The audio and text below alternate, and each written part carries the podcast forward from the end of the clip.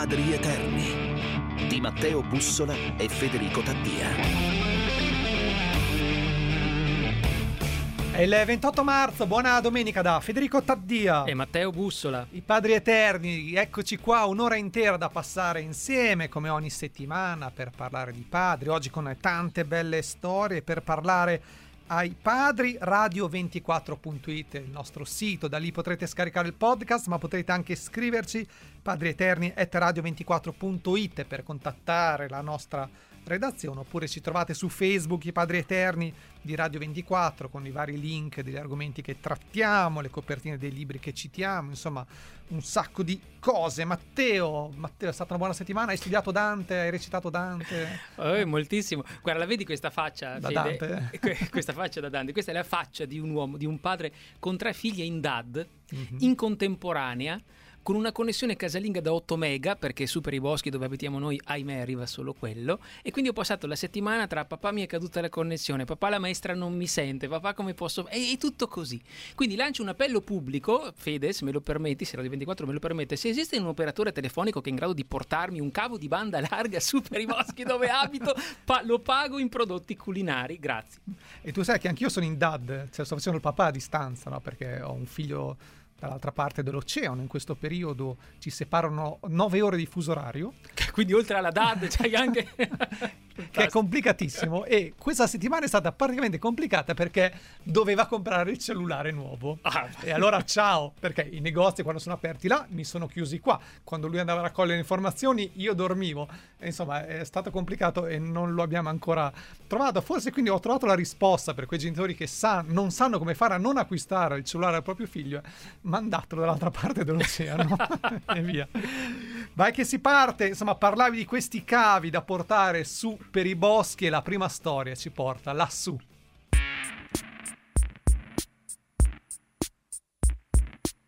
Some kind of nature, some kind of soul, some kind of mixture, some kind of gold, some kind of majesty, some chemical load.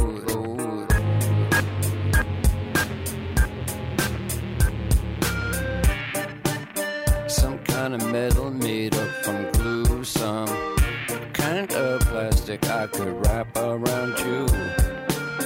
The needy eat man-mades, they wear phony clothes.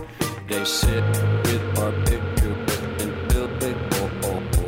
È stata sicuramente una delle fotografie della settimana, l'immagine di Fiammetta, una ragazzina di 10 anni che sta studiando e in DAD fa i compiti sul suo banco, che è un banco particolare perché è un tavolino in montagna tra le pecore, perché appunto c'è la DAD e lei è andata a fare DAD accompagnando il papà al lavoro. Una storia che è stata raccontata da ildolomiti.it, che ringraziamo anche per la collaborazione nel metterci in contatto con Massimiliano Melis, professione pastore. Ciao Massimiliano, buona domenica. Buona domenica a lei, grazie. Grazie per essere qua con noi. Ci troviamo in Val di Sole, anche se tu hai un accento fortemente sardo, direi. Sì, se mi permette, dimmi. Volevo correggerlo, perché noi non pascoliamo pecore, abbiamo le capre, siamo pastori di capre. Ho sbagliato. Senza offesa. No. Fede si confonde sempre sugli ovini, lo sì. Scusi. Ma noi pastori di capre ci teniamo a distinguerci da... Certo, no, hai fatto benissimo a sottolineare questa cosa. E cosa ci fa Fiammetta tra le capre?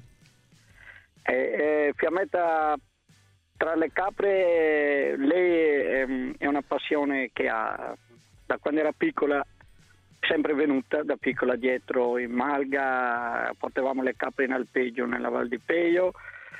Lei veniva sempre quando era piccola. Adesso che abbiamo le nostre malghe, che abbiamo 2 malghe, sì, che le gestiamo noi direttamente. La Fiammetta viene con me, mi fa da braccio destro e da braccio sinistro. Lei adesso si è trovata con la questione della DAD, che la sua mamma lavorava, l'ho dovuta portare con me, sì, in questo periodo qua, perché fa i turni e una OS. E allora non potevamo lasciarla da sola a casa. È venuta con me Adesso lei era contenta che chiudessero le scuole da una parte, perché è più libera qua, per quello lei... E lei si arrangia, però aveva provato il giorno prima a vedere se il computer andava e vedeva che andava, allora ha detto: da domani io faccio i compiti qua, non sto a casa. Massimiliano, ma lo credo bene che era contenta, se le DAD fossero tutte così, ecco. Ma senti, ti chiedo, cioè, normalmente noi padri, noi genitori siamo abituati a vedere i ragazzi in didattica a distanza, no? Con sullo sfondo del computer le loro camerette o dispense della cucina, eccetera. Che cosa dicono i compagni di tua figlia quando come sfondo vedono che ha le montagne o le Dolomiti o gli alpeggi? No, le Dolomiti da qui vedono dalle altre parti, verso la Val di Rabbi, che è sempre una zona bellissima, verso le Maddalene, vedono le montagne di qua, che è sempre di Trento. Ma loro e i suoi compagni gli chiedono sempre, anche quando va a scuola, vedendo dal computer così sono contenti, vedono le capre. Anche le maestre, credo, ho sentito un commento: che bello. Però la Fiammetta non si distrae mai, anche se ce le ha sotto il tavolino le capre, dico la verità. Perché lì insomma, le possibilità di distrazione in effetti sono tante. Massimiliano, tu hai seguito un po' di lezioni, cioè nel senso che hai seguito... Ma guardi, io fino adesso la Fiammetta non l'avevo mai seguita a scuola, gli dico la verità, si è sempre interessata la sua mamma, sì, per tutto. Io sono allergico ai libri, okay, glielo dico.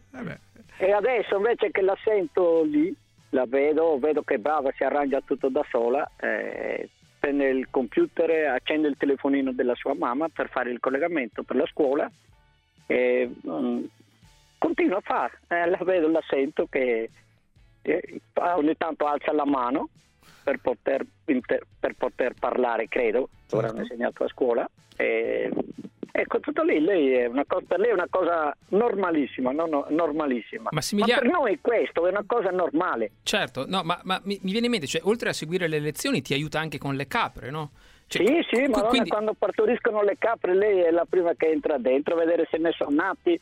Allora lei corre da me e dice: guarda che ha partorito la tale, guarda, quella lì ha fatto una femmina, quella ha fatto un maschio, quella ne ha due. Fantastico. È sempre lei che va dentro, perché mi deve riferire a me. Sono delle belle lezioni anche queste, no? Sono entrambi due strumenti, sì, utili per la crescita. Certo. Ma è stato bello quello che ha detto Massimiliano un attimo fa, no? La normalità, cioè nel senso che comunque appunto ci si adatta, ci si adegua, però in un contesto di assoluta normalità. Le capre mangiano di tutto, non mangiano anche i cavetti del computer, vero? Sì, se lei li lascia lì stia tranquillo, anche la borsa di scuola, stia tranquillo che gliela appiccicano, gliela bucano. Infatti questa era forse una delle poche controindicazioni, esatto. Ma sì, lei tutto quello che trova è poi dispettosa. Sì, tira fuori anche i quaderni dalla borsa se la lascia lì. Massimiliano, grazie davvero per aver condiviso con noi questa bellissima storia. Un saluto a Fiammetta, buona DAD, buon pascolo e viva le capre a questo punto. Grazie a lei, Grazie Massimiliano. Buona giornata. Noi adesso ci fermiamo, è il momento del traffico, poi ancora qua con i Padri Eterni. Strade in diretta. Un rinnovato saluto a voi che siete all'ascolto. Chi è in viaggio lungo i principali percorsi stradali nazionali non incontra particolari disagi, il traffico scorre infatti regolarmente. Vi ricordiamo però che per lavori la A4 Torino-Trieste risulta chiusa tra il bivio per la A23 San Giorgio di Nogaro in direzione Torino, di conseguenza sulla A23 Palmanova-Tarvisio è chiuso l'allacciamento con la A4 per chi viaggia verso Torino. È tutto per questo appuntamento, ci risentiamo più tardi.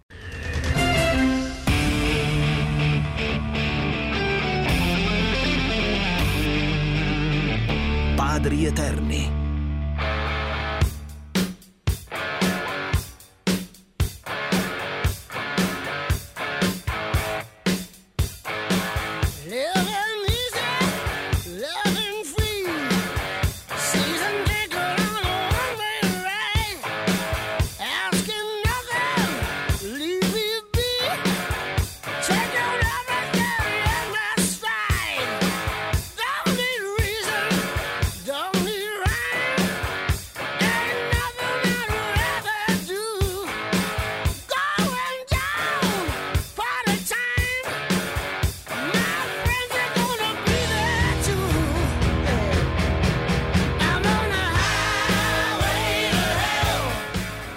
Dante aggressivo quello che proponiamo oggi, eh?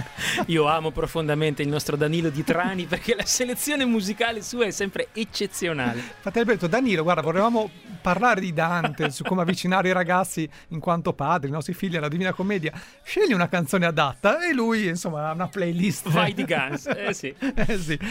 I mostri di Dante, invece, è un libro edito da Salani Editore e scritto da Mirko Volpi insieme a Laura Vaioli e Giacomo Guccinelli, che sono illustratori creativi. Hanno fatto un oggetto molto bello, molto adatto ai ragazzi, e ci ha dato lo spunto per questa chiacchierata, perché in quanto padri, in quanto genitori, insomma, c'è stato il 25 marzo, il Dante Dì, il grande anniversario, spunto interessantissimo, se ne è parlato tanto e anche noi appunto abbiamo colto l'occasione per capire come possiamo e se è anche doveroso farlo, no? Avvicinare i nostri figli alla figura di Dante e alla Divina Commedia. E per farlo abbiamo invitato appunto Mirko Volpi, che è docente di linguistica italiana dell'Università di Pavia e scrittore e autore di questo libro, appunto I mostri di Dante. Ciao Mirko, buona domenica. Ciao, grazie anche a voi e grazie per l'invito. Allora Mirko, in quanto padri, è tra i nostri doveri quello di avvicinare i nostri figli a Dante? Oh sì, sicuramente, almeno dal mio punto di vista è proprio, hai detto bene, è un vero e proprio dovere, e io ci sto provando e ci ho provato, anche se i miei bambini sono in età prescolare, hanno 3-5 anni, ma fin da quando avevano almeno un paio d'anni è un nome che gli ho fatto risuonare nelle orecchie spessissimo, additandogli i vari celebri ritratti perché prendessero confidenza fin da piccolissimi con l'Alighieri. Ok, tu sei facilitato, appunto, sei esperto, anche noi un po' meno, magari chi ci ascolta non è proprio avvezzo con la Divina Commedia. Dacci comunque qualche strategia utilizzabile.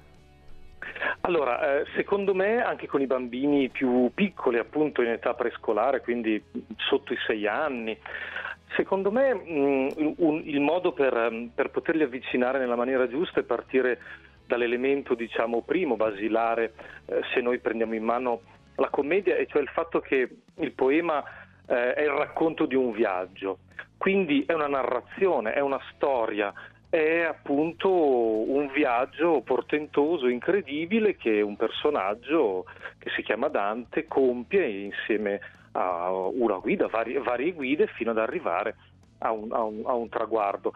Insomma, se ci pensiamo, può essere, da questo punto di vista, la commedia avvicinata alle tante fiabe, alle tante storie anche tradizionali che tutti noi, insomma, raccontiamo e conosciamo.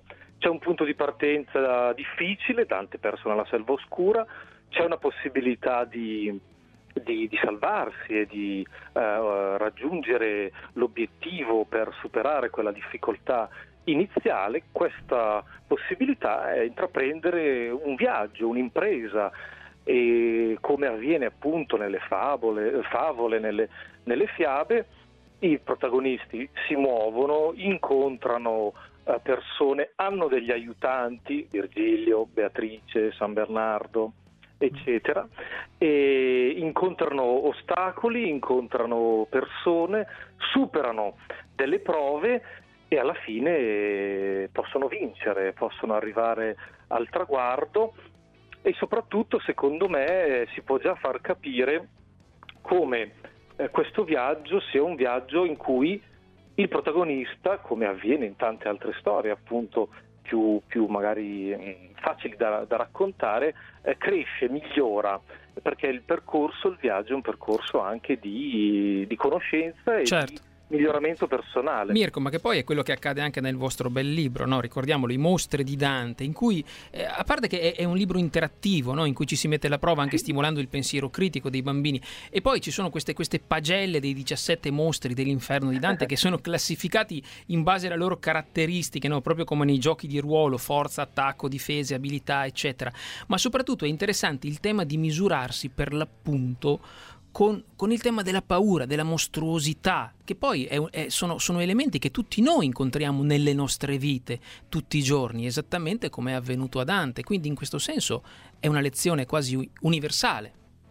Esatto, sì, hai detto benissimo, perché lo spunto e le ragioni di questo libro vogliono proprio garantire un primo e simpatico approccio, ma sempre corretto dal punto di vista, diciamo, della fedeltà al testo, approccio alla commedia, ma prendendo appunto la via dei mostri, cioè facendo riflettere, appunto, come dicevi tu, i ragazzi sul fatto che con i mostri siamo anche noi, o meglio può essere il nostro lato oscuro, l'altra parte di noi con la quale noi possiamo, anzi dobbiamo fare i conti, non dobbiamo marginalizzare questo lato di noi che magari ci piace poco o non ci piace affatto, ma dobbiamo farci i conti, dobbiamo affrontarlo, e questo libro, in cui si raccontano storie, in cui si vedono delle belle immagini, in cui sono invitati i bambini a disegnare, ritagliare, colorare, inventare, ha anche una parte in cui appunto i bambini sono chiamati un po' a riflettere sulle loro piccole esperienze, sulle loro, su ciò che può accadere nelle loro vite, prendendo come spunto ciascun personaggio che interpreta, incarna, simboleggia un difetto, un peccato o qualcosa di negativo nelle vite di tutti. Sì, no, diventa anche uno specchio, no? in cui riconoscersi, esatto, in cui giudicarsi, sì, in cui capirsi. Mirko, un'ultima domanda, ma... Sì. Anche un attimo fuori tema, ma non troppo. E Dante che padre era? Lo sappiamo? Diciamo, non sappiamo molto, o meglio, sappiamo che aveva almeno tre figli, e due addirittura poi hanno commentato la commedia. Non sappiamo moltissimo, diciamo così, lui non ne parla mai, ecco. Che non è un buon segno, era molto riservato. Di solito non lo è, ma... L'idea di famiglia, ecco, era leggermente diversa rispetto, certo, a quella che abbiamo oggi, e quindi lui apertamente, direttamente, in nessuna sua opera cita esplicitamente i propri figli, che però lo seguirono poi nell'esilio e ebbero un ruolo importante anche nella diffusione della commedia. Però dire che padre fu Dante, confesso che è un po' difficile. Va detto che, poverino, era in esilio, è stato cacciato in esilio con i figli maschi, insomma era anche un po' una situazione difficile. Insomma aveva degli alibi, sì, dai, va bene, diciamo. Okay. Ma sì, diciamo ha l'alibi di essere vissuto 700 anni fa. Anche quello non anche è male. Quello aiuta. Mirko Volpi, grazie davvero. Ricordiamo I mostri di Dante, Salani Editore, con Laura Vaioli e Giacomo Guccinelli. Ciao Mirko, buona domenica. Ciao, grazie. Ciao Mirko. A presto. Dun, dun, dun.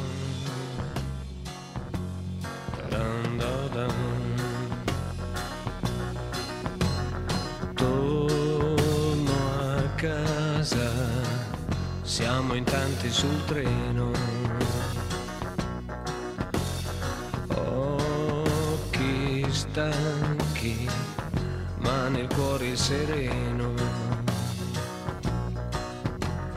dopo tanti mesi di lavoro mi riposerò dietro quella porta, le mie cose io ritroverò,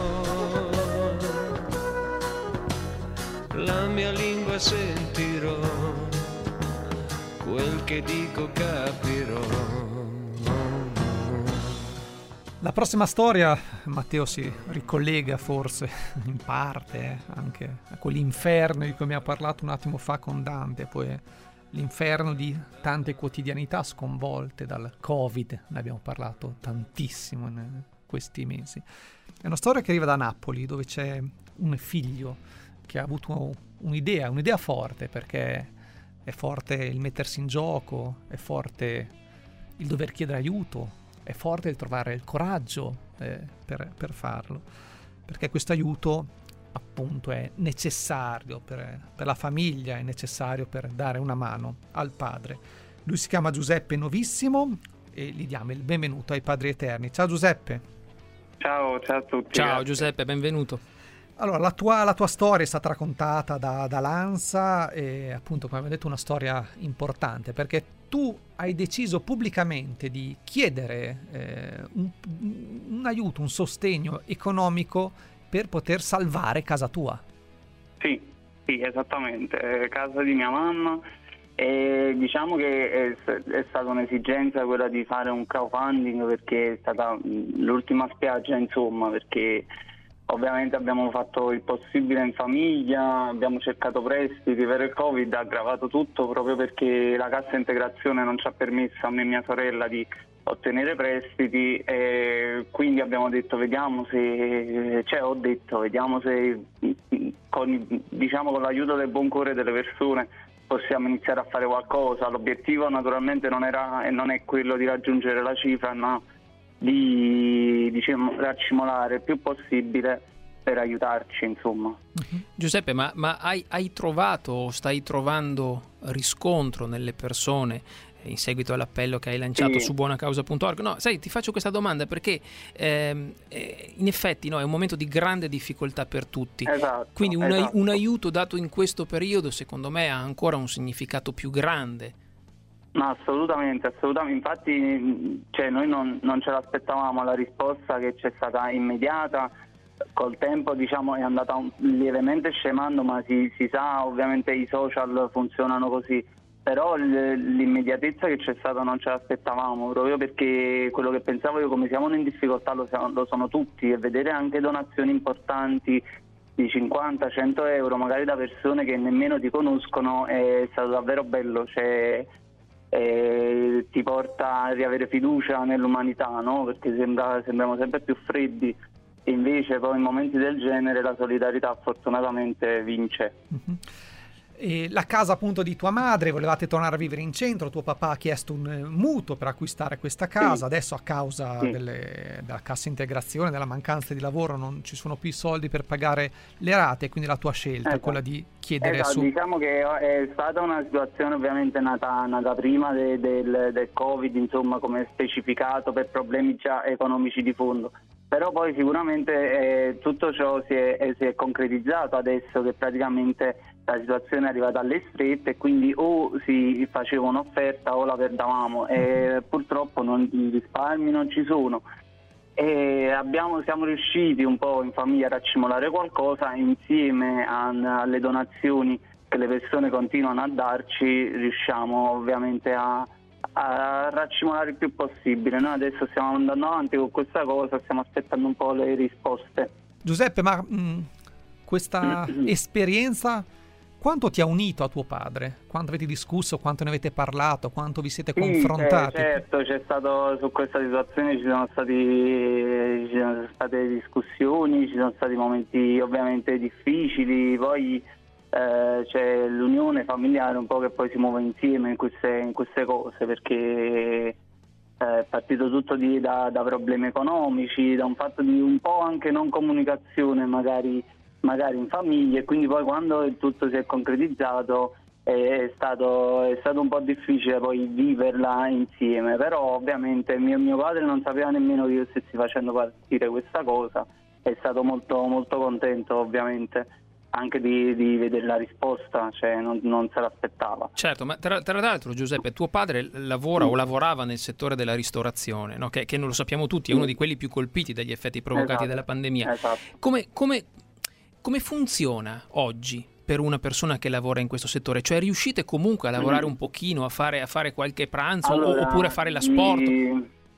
Dipende, nel senso che ci danno l'opportunità adesso in zona rossa, ma i locali che aprono sono pochissimi, nessuno apre. Noi attualmente siamo in cassa integrazione, che ovviamente sappiamo tutte le problematiche.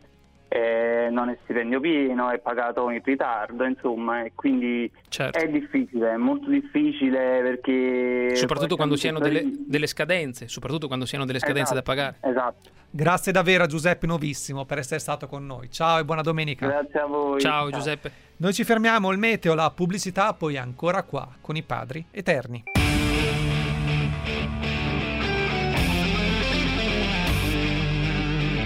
Padri Eterni.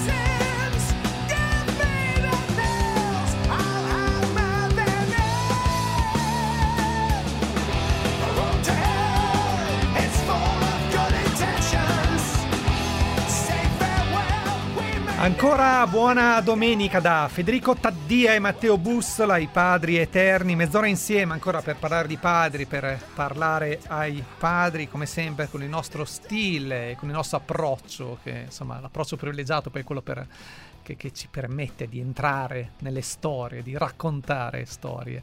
E la storia che stiamo per conoscere è molto bella, e quante volte abbiamo parlato di eredità nel lavoro, no? Di passioni e professioni che passano da padre a figlio o figlia, oppure guardando papà che fa quel lavoro diventa poi naturale, no? Avviarsi verso quel mestiere. In questo caso sembra un passaggio un po' meno naturale, dato la natura del mestiere, ma insomma adesso la nostra ospite ce ne parlerà. Si chiama Diana Baruzzo e in un articolo su Uomini e Trasporti ha detto: faccio l'autista perché sono figlia del camion. Lei fa la camionista ed è qua con noi. Ciao Diana, buona domenica. Ciao a voi, ciao Federico, ciao Diana. Matteo, grazie. Benvenuta. Grazie della vostra ospitalità. Allora, tu sei salita per la prima volta sul camion che avevi 20 anni, quindi una quindicina d'anni fa, se non erro. Però non era veramente la tua prima volta, vero? Perché con i camion... No, era veramente la prima volta che ci salivo, anche se ci sono nata in mezzo. Mio padre ha sempre avuto un'azienda di trasporti, quindi li vedevo passare, ma salita effettivamente non c'ero mai salita, li vedevo solo dalla finestra di casa. Ma davvero? Cioè tuo padre non ti ha mai portato con sé mentre guidava? Quando ero piccolina, qualche viaggio, sai, all'epoca quando si poteva, c'era la mamma che andava via con papà, allora portava via anche me, però era una cosa veramente rara. Uh-huh. Che ricordi hai però di quei momenti? Era già a casa il camion per te? Diciamo, ho i ricordi del Diana stai ferma, Diana non toccare. Diana, senti, giusto per far capire anche agli ascoltatori quanto è duro un mestiere come il tuo, ci racconti rapidamente la tua giornata tipo? Allora, la mia giornata, innanzitutto apro e chiudo parentesi che io faccio un lavoro adesso completamente diverso da quello con cui ho cominciato da mio padre. Mm-hmm. E adesso io trasporto bestiame. Ok. Mi alzo di notte, verso le 2, 2:30 di notte, e la mia giornata finisce nel primo pomeriggio, a volte prima, a volte un po' più tardi, però la mia giornata tipo è questa. Ma la cosa che mi verrebbe da chiederti in questo senso, no? Cioè ti faccio una domanda che secondo me non hanno mai fatto a tuo marito, che fa, se non ho capito male, l'autotrasportatore pure lui, no? Cioè, come riesci a coniugare l'essere mamma con il tuo lavoro? Ci vuole molta molta pazienza. Bisogna imparare a organizzarsi fin da giorni e giorni prima, cercare di riuscire a far combaciare gli orari, avere comunque un datore di lavoro che ti aiuta, sì. Perché io ringrazio il mio datore di lavoro che in questo mi dà la possibilità di agevolarmi con gli orari tra me e il mio compagno, perché lavoriamo insieme per la stessa ditta, sì. E quindi riusciamo a gestirci con i 2 bambini piccoli e con la collaborazione anche di una babysitter che viene di notte quando noi partiamo. Ma quindi questa cosa vale anche per il papà, cioè anche tuo marito condivide con te, diciamo così, la gestione e la cura dei figli, o è prevalentemente a carico tuo? No, anche lui mi aiuta, cerchiamo di organizzarci insieme, ovvio. Benissimo, insomma diamo un segnale positivo, no? In questo periodo anche soprattutto di pandemia in cui si dice che solo le donne, solo su di loro grava, cioè, quindi diamo un messaggio di speranza ai nostri ascoltatori. Certo. Ma Diana invece all'inizio appunto ha iniziato con tuo papà, ma lui ti ha spinto a scegliere questo mestiere? No, lui non mi ha spinto, secondo me se lo aspettava abbastanza che la scelta cadesse su questo lavoro. E tu hai capito subito che questo sarebbe stato il tuo futuro comunque? Cioè vedendo i camion di papà ti vedevi lì? Beh, la passione c'è sempre stata fin da piccolina. Logico, quando sei piccola certe cose, magari certi problemi di questo lavoro ancora non li percepisci.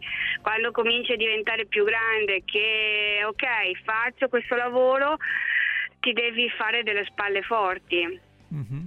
non è facile affrontare un lavoro prevalentemente maschile. Certo, ma Diana, senti, ma i tuoi figli, i vostri figli, sono già avviati sulla via del camionismo anche loro? Cioè... Hanno 3-5 anni, poverini. No, ma sai, a volte le passioni nascono precocemente. No, secondo te come vedono il vostro lavoro? Perché insomma, due genitori sempre sui camion è una cosa un po' particolare. Beh, sono piccoli, 5 e 3 anni sono ancora piccoli, però sanno benissimo distinguere qual è il camion della mamma e qual è il camion del papà. Vedi? È quello importante, sì. Ma e tuo papà... ti ha dato un sacco di consigli prima di iniziare questa professione? Mio padre mi ha solo detto di badare bene a me stessa, di buttarmi alle spalle tutto quello che mi potranno dire, perché effettivamente è stato quello in primis il problema, e poi mi ha detto vai per la tua strada. Che vale in senso metaforico e anche non. Ma e aveva ragione, nel senso che lo hai anche confermato, insomma, all'inizio hai sentito comunque questo carico anche di pregiudizi. Prima hai detto è un lavoro prettamente maschile, lo è davvero. All'inizio sì. Uh-huh. All'inizio di pregiudizi ce ne sono tantissimi, soprattutto quando stai imparando, sei molto vulnerabile nella parola maschile. Però ti dico, impari a farti le spalle forti per poi rispedire al mittente tutto quello che ti hanno detto, quando ormai è un lavoro come un altro adesso. Mm-hmm. Ma adesso, no, Diana, se tu dovessi, insomma, da quella che è la tua esperienza, ci sono molte donne nel tuo settore o siete ancora una esigua minoranza? Allora, nel settore proprio come autista ce ne sono anche parecchie. Nel settore dove lavoro specificatamente del bestiame siamo veramente, veramente poche, per non dire quasi nessuna. Quindi insomma un'esperienza quasi unica. Ti è ripresa anche una pausa, vero, quando sono nati i tuoi figli, però poi non hai resistito, sei dovuta tornare. Ho preso una pausa 6 anni fa, quando ero rimasta incinta del primo bambino, ovviamente. E poco dopo è nata anche la seconda bambina, perciò la pausa si è prolungata. Quando poi la bambina ha avuto i mesi giusti per poter andare al nido, io sono ritornata alla mia passione. Certo. Diana, ti chiedo un'ultima cosa. Facendo questa professione, quindi scegliendo il lavoro di papà, ti ha aiutato anche a comprendere meglio tuo padre? Nel senso che immagino che tu bambina, tu adolescente, lo vedevi partire, magari lo vedevi tornare a casa stanco. Faceva una professione che non conoscevi, adesso invece la conosci molto bene e conosci quelle che sono le fatiche, quelli che sono i sacrifici. Ti do pienamente ragione, perché da fuori lo vedi sotto un altro aspetto. Quando ci sali sopra capisci realmente il tipo di lavoro, il tipo di fatica che faceva a far combaciare il suo lavoro con la nostra famiglia, in più i problemi lavorativi. Non è facile fare l'autista e avere una famiglia. Ci crediamo anche, insomma, visto anche gli orari che io ringrazio i miei figli, che fortunatamente ringrazio anche il mio compagno che mi aiuta in questo, capiscono benissimo il lavoro e la cosa per ora non gli pesa. Mm-hmm. Però gliel'avete regalato il camion giocattolo ai vostri figli? Certo! Vedi, buon sangue non mente! Certo, c'hanno anche proprio il camion adesso da bestiame. Prima io avevo una cisterna, hanno il camion con la cisterna. Adesso che la mamma e il papà fanno il bestiame, hanno anche il camion col bestiame. Perfetto. Ringraziamo davvero Diana Baruzzo per essere stata qua con noi, per aver condiviso la sua storia. Complimenti davvero, Diana, a te, a tuo marito e a tutta la famiglia. Ciao e grazie. Grazie mille, grazie. Ciao, Federico, Diana. Grazie Matteo, grazie a tutti. Adesso ci fermiamo nel momento per l'appunto delle informazioni per chi sta viaggiando, poi ancora qua con i Padri Eterni. Strade in diretta. Ancora una buona domenica a voi che siete all'ascolto. Traffico regolare e scorrevole in questi minuti lungo la rete extraurbana nazionale, non si verificano code o rallentamenti. Ci occupiamo della 1 Milano-Napoli, vi segnaliamo che per lavori fino alle ore 6 del 2 aprile prossimo lo svincolo di Casal Pusterlengo resterà chiuso in entrata in entrambe le direzioni. L'entrata consigliata verso Milano è quella di Lodi, in direzione Napoli invece è Basso Lodigiano. È tutto anche per questo appuntamento, prossimi aggiornamenti tra mezz'ora.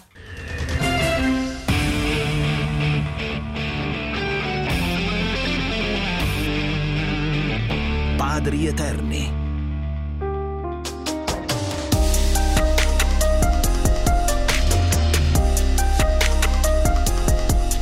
È la tenerezza che ci fa guarire. Sai figliolo, mi emoziona un po'. Ti chiedo scusa delle mie promesse, delle foto di quegli anni là. E che sentirsi solo in questi tempi, questo mare ghiacciato fa battere i denti, dal dolore, dal futuro rubato, dall'amore che si è dimenticato. È la tenerezza che ci fa guarire, profonde rughe che si incrociano, strade piene di malinconia, sogni e promesse si allontanano. E che sentirsi solo in questi tempi, di poca musica, di balli lenti, di pochi amori che ci fanno innamorare, di pochi anni da ricordare. E il tuo sorriso che ci può salvare, il tuo coraggio di saper amare, nei tuoi occhi grandi pieni di speranza, senza paura con l'incoscienza. È il tuo sorriso che ci può salvare, il tuo coraggio di saper amare, nei tuoi occhi grandi pieni di speranza, di speranza. Matteo, se ti facessi una domanda a bruciapelo del tipo alle tue figlie l'ultima volta che hai chiesto scusa? Guarda, è un'abitudine che ho preso in effetti di chiedere scusa, e secondo me è un'abitudine molto sana, però va anche detto che per i padri in effetti è molto difficile certe volte. È vero, anch'io insomma ci stavo ragionando molto nel preparare anche questa intervista, no? Poi diventando grandi anche diventa forse più difficile, ma anche più necessario, perché quando sono ancora piccoli si diventa un buon esempio, diventa un bel modo d'esserci. Nel diventare grandi si entra anche in altre dimensioni, quella della complicità, quella anche dell'essere magari non concordi su tutto, però poi arriva quella parola, ed è una parola magica, scusa. Parola magica che ci è stata introdotta da La Tenerezza 93, che è un singolo bellissimo in rotazione radiofonica, ma soprattutto disponibile in digitale e in formato vinile dal 19 marzo, dalla festa del papà, e la voce inconfondibile è quella di Riccardo Fogli. Ciao Riccardo, buona domenica. Buongiorno ragazzi, buongiorno. Benvenuto Riccardo. La Tenerezza 93 è un titolo bellissimo, un titolo che forse racchiude proprio il cuore di questo pezzo. Beh, sai, io comincio ad avere 73 anni, li ho compiuti, e quando ho scritto questa canzone, prima della riunione, ne avevo pochi meno, e mio figlio aveva finito il liceo. E quindi mi diceva: papà, adesso la settimana prossima mi iscrivo all'università, devo solo decidere, poi c'è un amico, Steve Flink Tam, che vogliamo iscrivere insieme, così collaboriamo. E questa cosa veniva rimandata, e io ero a cagazzolo di sotto, voglio dire. E quindi la mia ansia era: che fai del tuo tempo, figliolo? Poi lo chiamavo la mattina alle 10, alle 11, mezzogiorno, all'una, non mi rispondeva, quindi gli avevo l'ansia. Io non voglio essere padrone del suo tempo, però quando ti chiamo, se non rispondi, io sto in ansia, figliolo. E quindi ho buttato giù 20 righe che sono diventate una canzone, ma in realtà io gli chiedo scusa se lo chiamo 100 volte al giorno, ma gli chiedo scusa soprattutto di questo mondo arido, consumato, che noi gli abbiamo lasciato. E che questo mare ghiacciato, uso dei termini che sarebbero adatti adesso, che adesso siamo circondati da dei mari ghiacciati, ma lo era anche allora, ahimè. Riccardo, chiedo scusa. No, volevo, guarda, hai anticipato in un certo senso la domanda che avrei voluto farti, no? Perché tu dici giustamente che con questo brano vuoi chiedere perdono a tuo figlio per le promesse non mantenute. E che cosa intendi quando parli di promesse non mantenute? No, in parte ci stavi già rispondendo. messi sono che a una certa età, cioè i 7-8 dischi d'oro attaccati, il platino, le foto delle copertine di una vita, in qualche modo gli fa vedere, l'ho fatto vedere a mio figlio in modo leggero, non per farglielo pesare, ma ogni tanto capita di fargli di capire, vedi, qui ero così, qui ero così. Sono le foto attaccate alla mia vita che mio figlio ci sbatte la testa, mi chiede: papà, qui dov'eri? Qui avevo 24 anni, ero in Sud America, e qui era a Londra, e qui era in Russia. Io gli chiedo scusa, perché per lui e per i nostri figli non sarà così facile. Noi avevamo un mondo da scoprire, e un mondo, non dico intatto, però un mondo percorribile. Adesso mi sembra tutto molto molto complicato, e io gli chiedo scusa se gli abbiamo rubato degli spazi belli, se gli abbiamo messo un pizzico o due nell'aria, se gli abbiamo fatto delle strade che si stanno rompendo, di cavalcavia, se non hanno più tanti sogni quanti ne avevamo noi. Questo è. E poi cambia anche il modo di esserci. Leggevo, e mi ha fatto sorridere, in una tua intervista appunto che dici che comunque tutte le volte che puoi raggiungi tuo figlio a Bologna e lo aiuti nelle cose semplici, fai le lavatrici, stiri, separi la carta dal vetro, quindi fai la differenziata. Diventa questo anche il modo di esserci quando un figlio diventa più grande? Eh sì, perché adesso, per motivi che è lungo spiegare, io e mia figlia viviamo insieme da quando lui aveva 16 anni, 17 anni, e io ho imparato a fare il padre e lui ha imparato a fare il figlio. E quindi mettiamo insieme le nostre forze per fare la nostra vita un po' più vivibile. Però lui lavora e quando arriva a casa è stanco, e allora quando io ho 3 giorni liberi invado la sua casa. Noi abbiamo 2 appartamentini, lui sopra e io sotto. Io lo sento quando si alza la mattina alle 5 per andare al lavoro, e quindi appena se ne va io faccio lavatrici, pulisco i vetri, vado a fare la spesa, e quando lui arriva gli apro il frigorifero e dico: papà, guarda quanti colori, papà. E lui dice: papà, che bello, il frigorifero è pieno di colori. E poi gli cucino il sugo e gli faccio il sugo per tutta la settimana, capito? Questa però per me è una grande, grande, immensa gioia. Forse quindi no, la soluzione a quelle promesse non mantenute è proprio anche questo genere di tenerezza, il che mi porta a chiederti, Riccardo: c'è un Riccardo Fogli diverso, un Riccardo Fogli padre diverso rispetto a quando hai avuto tuo figlio, rispetto a quando hai scritto questa canzone e rispetto a come sei oggi? C'è un percorso, insomma, si può imparare a diventare padri? Si può imparare, basta dedicar loro del tempo, perché se tu vai a giocare a calcetto e poi la lavatrice non gliele fai, io mi sento in dovere, perché i figli non chiedono di essere messi al mondo, e quando poi lo sono non li devi lasciare soli mai, finché un giorno loro daranno una mano a te quando non ce la farai più. Io spero che, avendo educato mio figlio a questo, alla protezione, alla tenerezza, un giorno lui spingerà la mia carrozzina, o un giorno lui farà il bucato per me. E certo che ho imparato, ho dovuto imparare velocemente. Riccardo, cosa ha detto? Ho dovuto imparare a non dirgli che lo fai, certo, perché certo. Non puoi mettere che ho fatto questo, ho fatto quest'altro, perché sembra di rinfacciargli che lui non l'ha fatto. Lui è giovane, deve vivere la giovinezza. Io ho del tempo da dedicargli, ma è il tempo più bello della mia giornata e della mia vita. E Riccardo, cosa ha detto Alessandro quando ha ascoltato per la prima volta questa canzone? Beh, all'inizio non era molto felice, perché nella copertina del 45 giri rosso c'è la foto sfocata di un giovane che telefona. All'inizio non era sfocata, era proprio lui. Le ho detto: no papà, poi i miei amici mi prendono in giro, e allora abbiamo mediato e l'ho sfocata, e così lui non mi sgrida, ecco, questo non mi sgrida. E poi all'inizio il fatto che io parlassi degli affari suoi non gli piaceva molto, poi alla fine capisce che dalle mie parole nasce solo un grande amore, un grande affetto, ricambiato da lui, e quindi ora l'ha presa abbastanza bene. Grazie davvero a Riccardo Fogli per essere stato qua con noi. La Tenerezza 93, vi ricordo il titolo di questo singolo. Tutte le informazioni le trovate sui canali social di Riccardo. Ciao Riccardo, buona domenica. Ciao ragazzi, volevo dire che questa canzone l'ho scritta insieme a Nicola Greco. Lui è un giovane che ha bisogno di essere nominato, perché perché è bene che sia così. Io scrivo le parole, io scrivo il testo, è un fantastico musicista che scrive la musica. Hai fatto benissimo. Grazie dell'ospitalità, ragazzi. Ciao, grazie a te. Ciao, grazie, ciao. Riccardo.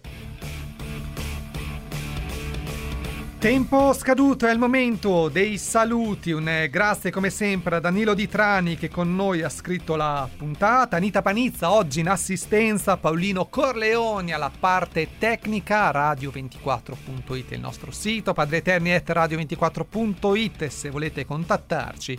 I Padri Eterni di Radio24 invece è il nostro spazio in Facebook. Ciao Matteo, buona settimana. Ciao Fede, vado a cercare la banda larga. Bravo. Prova con le capre che funzionano, pare. L'appuntamento quindi a domenica prossima, sarà Pasqua, ma noi saremo sempre qui. Ciao! Ciao!